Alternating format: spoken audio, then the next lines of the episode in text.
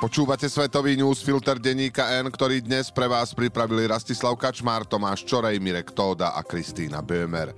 Ja som Braňo Bezák.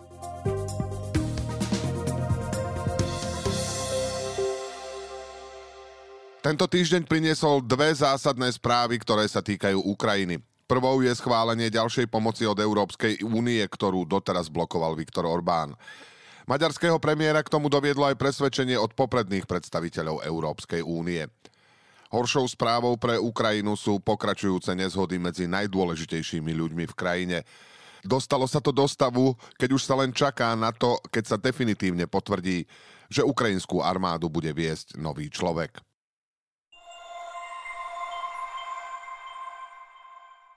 Podobne ako útoky z 11. septembra 2001 aj ruská invázia na Ukrajine odštartovala novú éru fungovania amerických tajných služieb. V rozsiahlej eseji pre časopis Foreign Affairs to potvrdil šéf CIA William Burns, ktorý z pohľadu Washingtonu hodnotí najväčšie bezpečnostné výzvy súčasnosti. Kľúčovou prioritou Spojených štátov podľa Burnsa zostáva súperenie s Čínou. Tá je podľa neho jedinou krajinou, ktorá má snahu aj možnosti ohroziť súčasný medzinárodný poriadok. Riaditeľ americkej spravodajskej služby je však presvedčený, že výzva v podobe Číny sa nedá oddeliť od ruskej vojny proti Ukrajine. Vo svojej analýze píše, že len málo čo by posmelilo Peking viac, ako keby USA prestali dodávať zbranie Kývu. Zároveň zdôrazňuje, že Američania investujú do pomoci Ukrajine len zhruba 5% svojho obranného rozpočtu. Ak by ju zastavili, ako si želajú niektorí radikálni republikáni, išlo by podľa neho o vlastný gól historických rozmerov. Burns predpokladá, že tento rok bude pre Ukrajinu náročný. Skúsený americký predstaviteľ, ktorý zároveň slúžil ako veľvyslanec v Rusku, však naznačuje, že vie, ako rozmýšľa prezident Vladimír Putin. Tvrdí, že po vyše dvoch desaťročiach sledovania ruského prezidenta pochopil, že je Putin posadnutý Ukrajinou. Inými slovami, Rusko podľa neho nemôže byť veľmocou, ak nemá pod kontrolou Ukrajinu a on nemôže byť veľkým lídrom, ak Rusko nie je veľmocou. Kľúčom k jeho porážke podľa šéfa CIA bude práve západná pomoc. Burns nehovorí o absolútnom víťazstve, ktorého súčasťou by bolo oslobodenie každého metra medzinárodne uznaného ukrajinského územia. Zdôrazňuje však, že čím viac zbraní Ukrajina dostane, o to silnejšiu pozíciu bude mať v prípadných rokovaniach. Šéf CIA zároveň naznačuje, že americkej spravodajskej službe sa darí získavať ruských špiónov, keďže podľa neho medzi Rusmi rastie nespokojnosť s vedením krajiny. Podľa Burnsa to Američania vnímajú ako jedinečnú príležitosť, ktorú si nenechávajú újsť. Vo svojej eseji sa venuje aj iným témam. Okrem iného spomína, že hoci má 40 ročia skúsenosti s Blízkym východom, tento región bol len málo kedy výbušnejším miestom než teraz. Podobne ako prezident Joe Biden, aj on volá po vzniku palestínskeho štátu. Za rozhodujúcu pre bezpečnosť Blízkeho východu a konkrétne Izraela vníma iránsku otázku. Dodáva, že režim v Teheráne je podľa všetkého pripravený bojovať do posledného zástupného vojaka, zatiaľ čo rozširuje svoj jadrový program a pomáha Rusku vo vojne proti Ukrajine. Na 50 miliardovej pomoci pre Ukrajinu sa vo štvrtok prekvapivo rýchlo zhodlo všetkých 27 lídrov členských štátov. Viktor Orbán nakoniec ustúpil zrejme aj pod hrozbou ekonomickej vojny, ak by chcel naďalej vydierať väčšinu krajín EÚ. Rusko proti Ukrajine vedie totálnu vojnu vo všetkých sférach. Jednou z nich je aj snaha o ekonomický kolaps krajiny. Bez finančnej pomoci západných spojencov by sa mu Ukrajina nevyhla. Výsledok samitu je veľmi dobrou správou a zároveň odkazom do Moskvy, že Západ je aj po dvoch rokoch totálnej vojny odhodlaný pomáhať Ukrajine.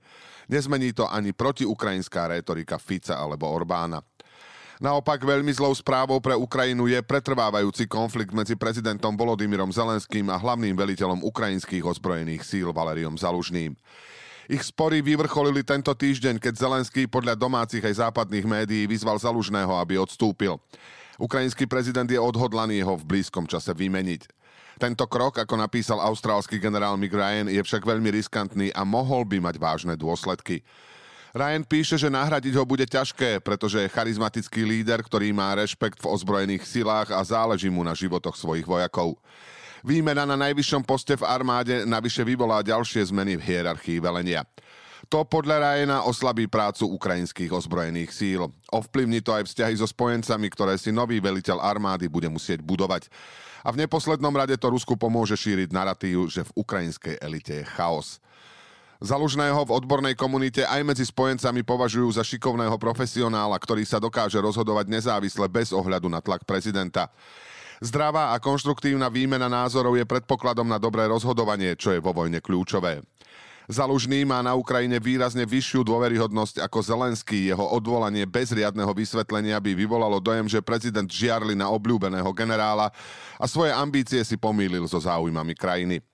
Samozrejme, ako hlavný veliteľ má právo dosadiť do vedenia armády človeka, ktorému dôveruje, musí to však zrozumiteľne a presvedčivo vyargumentovať. Vecné argumenty, prečo by mal zalužný skončiť, však ešte nezazneli. Haiti sa dlhodobo zmieta v ťažkej kríze, ktorá sa neustále prehlbuje. Až 80% hlavného mesta ovládajú násilné gengy. Bojovať s nimi mala medzinárodná misia pod vedením Kene, no jej budúcnosť je neistá. Minulý rok sa Kenia, ktorej pohraničné stráže majú skúsenosti s bojom so zlodejmi dobytka, pašerákmi aj extrémistickými a polovojenskými skupinami ponúkla, že povedie medzinárodnú misiu na boj proti kriminálnym gengom na Haiti. Svojich vojakov či policajtov chceli vyslať viaceré karibské krajiny. Kenský najvyšší súd však tento raz rozhodol, že rozhodnutie o vyslaní miestnych policajtov na Haiti je protiústavné. Misia, na ktorú vyčlenili financie Spojené štáty, no viesť ju nechcú, mala bojovať s kriminálnymi gengami terorizujúcimi najmä hlavné mesto Port-au-Prince. Podľa odhadov tam operuje približne 100 gengov, kontrolujú cesty a príjmy čerpajú z cieľ distribúcie vody, elektriny a dokonca aj z autobusovej dopravy. Pre mladých mužov na chudobnom ostrove sú preto lákavé až tak, že museli vytvoriť čakacie zoznamy pre potenciálnych členov. Násilie v uliciach Port-au-Prince sa prehlbuje od júla 2021, keď prezidenta Jovenela Mojseho zastrelili v jeho dome. V decembri minulého roka z vraždy obvinili bývalého haitského senátora Johna Joela Josefa a vymerali mu doživotný trest odňatia slobody. Kríza na Haiti by sa však dala datovať už od ničivého zemetrasenia v roku 2010, ktoré si vyžiadalo 300 tisíc obetí. Prípadne ešte skôr. V súčasnosti je však Haiti už na pokraji totálneho kolapsu. Podľa dát OSN čelí akútnemu hladu 4,7 milióna obyvateľov Haiti, čo je takmer polovica ľudí, ktorí v krajine žijú. Gengy ľudí unášajú, vraždia, znásilňujú, vypaľujú a rabujú im domy. Od roku 2022 ušlo zo svojich domovov viac ako 200 tisíc ľudí. Za minulý rok bolo zavraždených takmer 4800 ľudí, čo predstavuje medziročný nárast o 119%. Unesených bolo takmer 2500. Gengy útočia na rôzne štvrte a ich obyvatelia sa boja vychádzať z domu. Mnohé ženy živia rodiny tým, že idú do inej časti mesta nakúpiť potraviny a potom ich predávajú vo svojej štvrti. Práve oni sa často stávajú obeťami skupinového znásilnenia. Na Haiti nie sú interrupcie legálne, často sa stanú matkami, za čo ich v dôsledku stigmatizácie rodiny odvrhnú. Keďže Kenia na teraz misie odstúpila, zatiaľ sa nevie, kto príde Haiti na pomoc. Na ostrove nepopulárny premiér Ariel Henry o ňu medzinárodné spoločenstvo žiadal už pred rokom. Izraelská vláda tvrdí, že najmenej 12 zamestnanci OSN sa podielali na útoku Hamasu zo 7. októbra 2023. Hoci s nimi v organizácii bleskovo ukončili spoluprácu, vyše 10 krajín na čele so Spojenými štátmi americkými pozastavilo financovanie celej agentúry pre palestínskych utečencov. V dôsledku prvej arabsko-izraelskej vojny v roku 1948 ušli alebo boli vyhnané 100 tisíce palestínčanov. Mnohí zostali v okolitých krajinách bez možnosti vrátiť sa domov, čo ich v kolektívnej pamäti ostalo ako Nakba, teda katastrofa. Po skončení konfliktu vznikol úrad na ich ochranu známy ako UNRWA. Ten je dnes kľúčový pre milióny palestínčanov v pásme Gazy, ale aj na západnom brehu či v Jordánsku. Dokopy zamestnáva zhruba 40 tisíc ľudí a jeho ročný rozpočet je na úrovni vyše 1 miliardy eur. Na palestínskych územiach prevádzkuje školy a má na starosti humanitárnu pomoc. Izrael je voči tejto agentúre dlhodobo kritický a tvrdí, že je zámer integrovať palestínskych utečencov do spoločnosti v okolitých krajinách zlyhal.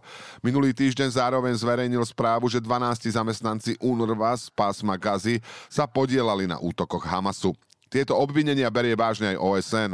Pracovníkov okamžite prepustila a slúbila ďalšie vyšetrovanie. Kľúčoví prispievateľia UNRWA aj napriek tomu dočasne stopli financovanie agentúry, čo humanitárni pracovníci aj generálny tajomník OSN Antonio Guterres považuje za kolektívny trest. Izrael okrem toho tvrdí, že až 10% zamestnancov UNRWA je členmi Hamasu, ale toto číslo sa nedá nezávisle overiť. Humanitárni pracovníci varujú, že zastavenie finančnej pomoci môže ešte zhoršiť už teraz alarmujúcu situáciu v Gaze, kde bolo v dôsledku izraelskej invázie vysídlených vyše 85% ľudí. Tento týždeň potom obe strany cez prostredníkov v regióne rokovali o dočasnom prímeri výmenou za prepustenie izraelských rukojemníkov. Na dohodu zatiaľ nedosiahli.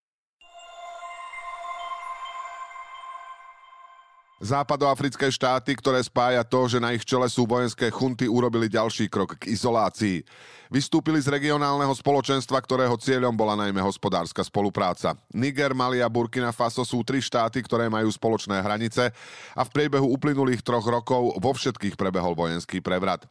V každom z nich to znamenalo aj úpadok demokracie, pretože vojenské chunty sa napriek pôvodným sľubom nechcú vzdať moci a nemajú ambíciu odovzdať vládu do rúk politikov, ktorých si ľudia zvolia vo voľbách. Naopak robia všetko preto, aby rozbili základ demokracie tak, že ich bude veľmi ťažké obnoviť. Vojenské chunty za svoj postup čelili medzinárodnej kritike, ku ktorej sa pridali aj susedia a spojenci z hospodárskeho spoločenstva západov afrických štátov ECOWAS. V prípade Nigeru sa v Lani dokonca spomínala aj vojenská intervencia. K nej napokon nedošlo, no prispelo to k tomu, že vzťahy troch štátov ovládaných chuntov a hospodárskeho spoločenstva sa úplne rozpadli. Jedným z výsledkov je vyhlásenie z tohto týždňa, v ktorom Niger, Mali a Burkina Faso oznámili, že hospodárske spoločenstvo opúšťajú. Chunty tvrdia, že organizácia sa vzdialila svojim ideálom a okrem iného zlyhala aj v boji proti terorizmu. Neschopnosť miestnych vlád zlepšiť bezpečnostnú situáciu v krajine bola jedným z hlavných argumentov vojakov, ktorí uskutočnili prevraty. Vedenie organizácie však v stredu reagovalo, že zatiaľ nedostalo žiadny oficiálny dokument, ktorým by tieto krajiny ohlasovali svoj odchod. Zároveň platí, že ECOWAS všetkým trom po prevratoch pozastavil členstvo. Úplne sa odstrihnúť od hospodárskeho spoločenstva však pre tieto štáty nie je jednoduché. Stále napríklad používajú západoafrický frank, ktorý je spoločnou menou ECOWASu. Svetový newsfilter pre vás dnes pripravili Rastislav Kačmár, Tomáš Čorej, Mirek Tóda a Kristýna Bömer. Do počutia o týždeň.